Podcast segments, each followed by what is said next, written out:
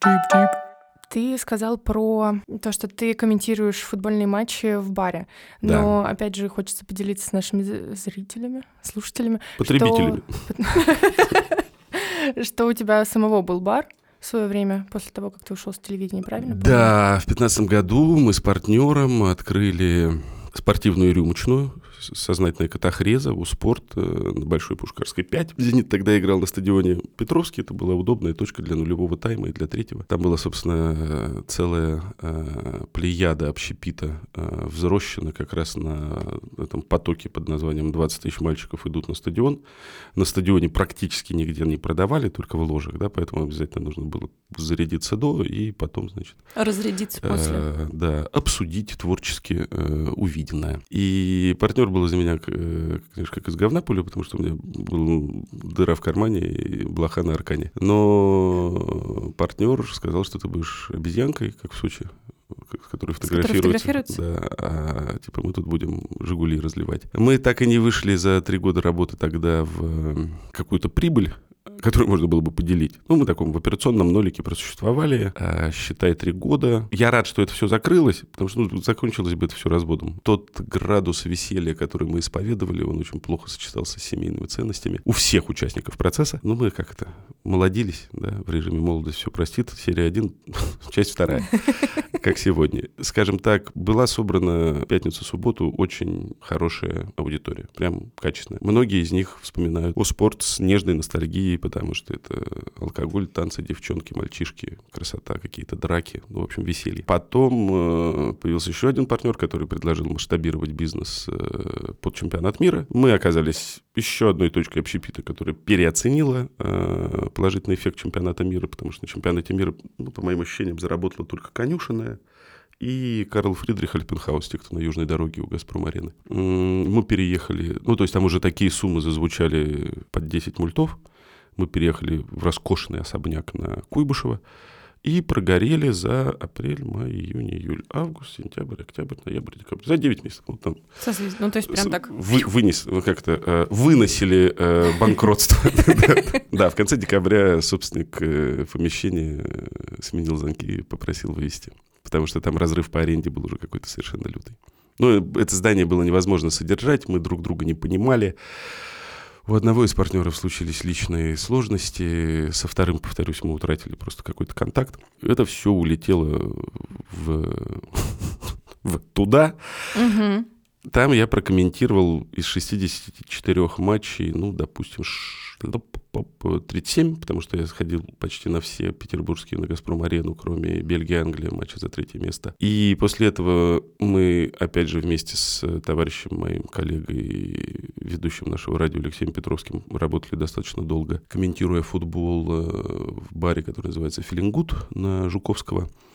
А в, дик- в ноябре, в ноябре, да, в ноябре, э, вот мы делаем на Ютьюбе передачку, грустная передача о футболе, и наш третий коллега-товарищ Кирилл Жданов, мягко скажем, чуть более успешный в общепите, э, чем я, потому что его бар Никанон э, против БКЗ, э, ну, качает. Это все гик-тема, Гарри Поттер, Женщина-кошка, ну, то есть все то, что я не знаю, там как раз очень хорошо конвертируется в деньги. И Кирилл просто понимал, что за углом на Ульяны Громовой 4 может закрыться хорошее место с небольшой арендой и понятной логистикой, ну, я имею в виду зал, кухня и так далее. И он предложил, собственно, мальчику, который управлял этим до, зайти в пополам, теперь это называется грустный бар, и это, понятно, метафизическое название. Это, с одной стороны, и отсылка к грустной передаче о футболе, и, в общем, лишнее напоминание, к сожалению, о том, что в целом веселого немного, если выйти из этой уютной комнатки, э, сразу накроет лавина хтони. Снег с дождем всегда просто помогает поддержать вот это петербургское да, да, да, ощущение, да, да, да. что Рагнарёк в прямом эфире. Мгм. Вот, и мы там, собственно, даже еще, еще- успели какой-то «Зенит» прокомментировать э, конца 22 года, а потом очень весело отработали весь чемпионат мира.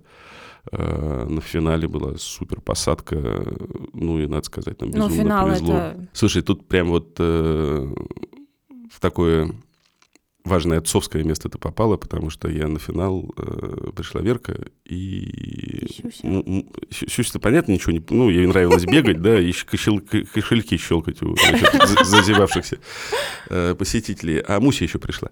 О, А, Это старшая дочь? Да, старшая 11. И там еще так просто совпало, что я ее в ноябре взял э, впервые в таком осознанном возрасте, потому что я, естественно, таскал ее там, когда ей было три на Петровский, потому что я как раз, ну, я много об этом думал, я понимаю, как работает футбольная социализация. Кто-то старший должен тебя в ну, каком-то внятном возрасте, когда ты что-то запоминаешь, принять, привести на стадион, купить обязательно мороженое для того, чтобы какую-то положительную коннотацию создать.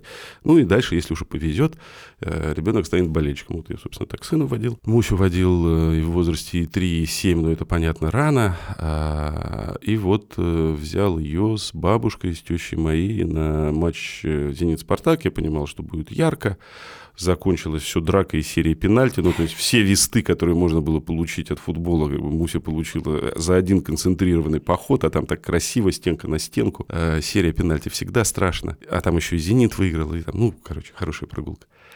И вот там спустя там, три недели после этого я как раз говорю, Муся, пойдем смотреть финал. И так получилось, что и Веркс, э, она там топила за Аргентину и ходила на четверть, на полу. И вот на финал пришлась Сусану не с кем было оставить. Поздний матч, естественно, мы пошли все вместе. Я работал, и потом мы идем к машине. Я говорю, слушай, слушай, Муся, ну вот я там, ну, финалы смотрю с 98 -го года финал 94, 90 там чуть-чуть знаю. И тебе в первый же поход на финал чемпионата мира достался лучший финал чемпионатов мира там в новейшей истории. А что было в первой там, части чемпионата мира, не важно, потому что этого никто не видел, видео не осталось, и футбол был в три раза медленнее. А тут и такая драма, и твист, и камбэк, и серия пенальти, ну, то есть ну, это не перебить. Да? То есть сложнее драмы, сложнее сюжета не выдумать в эти 120 минут плюс э, пенальти. Говорю, ну все, теперь живи с этим осознанием, что как бы высшие точки ты уже побывала. Все остальные да, ты будешь и... сравнивать с этим. Я не смотрела футбол миллиард тысяч лет, и так совпало, что я провожала подругу в Сербию, мы были в Москве. Вот. А, а что случилось?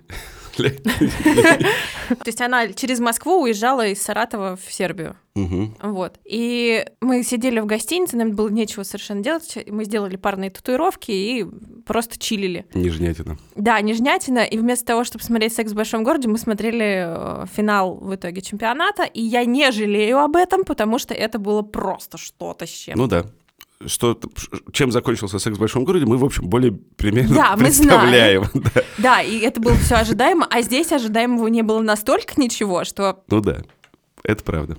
Да, и действительно классно именно, что драматически это было все. Ну, качели, эмоциональные да, качели. Да, это да, да. Самое важное. Самая разная, главная развлекушка, да. Конечно, ну, собственно, когда ты рассказываешь истории, важно забираться вверх, важно забираться вниз для того, чтобы вот это бормотание бу-бу-бу-бу-бу в одном регистре разнообразивалось. Допустим, такой неологизм мы используем, э, потому что это все для того, чтобы человеку было интересно. А ты это планируешь или ты это чувствуешь по аудитории? Сейчас уже, наверное, можно сказать, что не знаю. Потому что я задумался и подвис. В какой-то момент это у меня стало получаться органично. Но это связано, естественно, с выработкой, с количеством часов говорения. И я понимаю, что там вот здесь можно качнуть, да, здесь можно нагнать жути. А потом отбиться со словами, типа, нормально я вас подгрузил. Ну, пойдемте угу. дальше, там будет еще больше крови. Но все закончится хорошо. Классно. А потом я под это дело как раз, собственно, подстроил концепцию, и теперь действительно, когда пишу некий текст, я понимаю, что здесь нужно... Здесь можно пошутить, здесь можно разрядиться, здесь можно протянуть мостик, ну а здесь, конечно, слеза. Ну, вот у меня одна прогулка заканчивается, ну, такими, люди плачут. Я сам Какая плачу. Слушай, такой грустный я Или придумал сюжет. Э, да не, можно спойлерить, э, потому что, знаешь, ее там иногда на корпораты заказывают. И говорят, ребята, выбор блестящий, но конец будет невеселый. Э, да. То есть я доволен текстом, к сожалению, в конце мы погрустим. Приехали из Москвы, мам, пап, сын, родители архитекторы передают сыну профессию. 12 лет пацану, голован такой, кудрявый, в очках видно, умный капец. И они хотели посмотреть парадный Каменостровский. Ну, то есть ясны, задача поставлена. Каменостровский очень парадный. Там, в общем, с дома номер один можно смотреть налево-направо и тонуть в этой парадности. Э, я говорю, что ну, в парадные Е я не захожу принципиально, э, поскольку считаю, что если она закрыта, то это, в общем, сознательный выбор жильцов. Угу. Я знаю прекрасно, что на Авито продаются вездеходы, ключики, да, но вот я таким не занимаюсь. Это не то, что я осуждаю тех, кто этим занимается. Петербургские парадные замечательные, и некоторые действительно музейные редкости. Мне нравится модель ротонды, где сидит э, бабушка, которой можно оставить донейшн и посмотреть э, на ротонду. И поэтому ротонда выглядит так, а не как она выглядела в 90-е годы.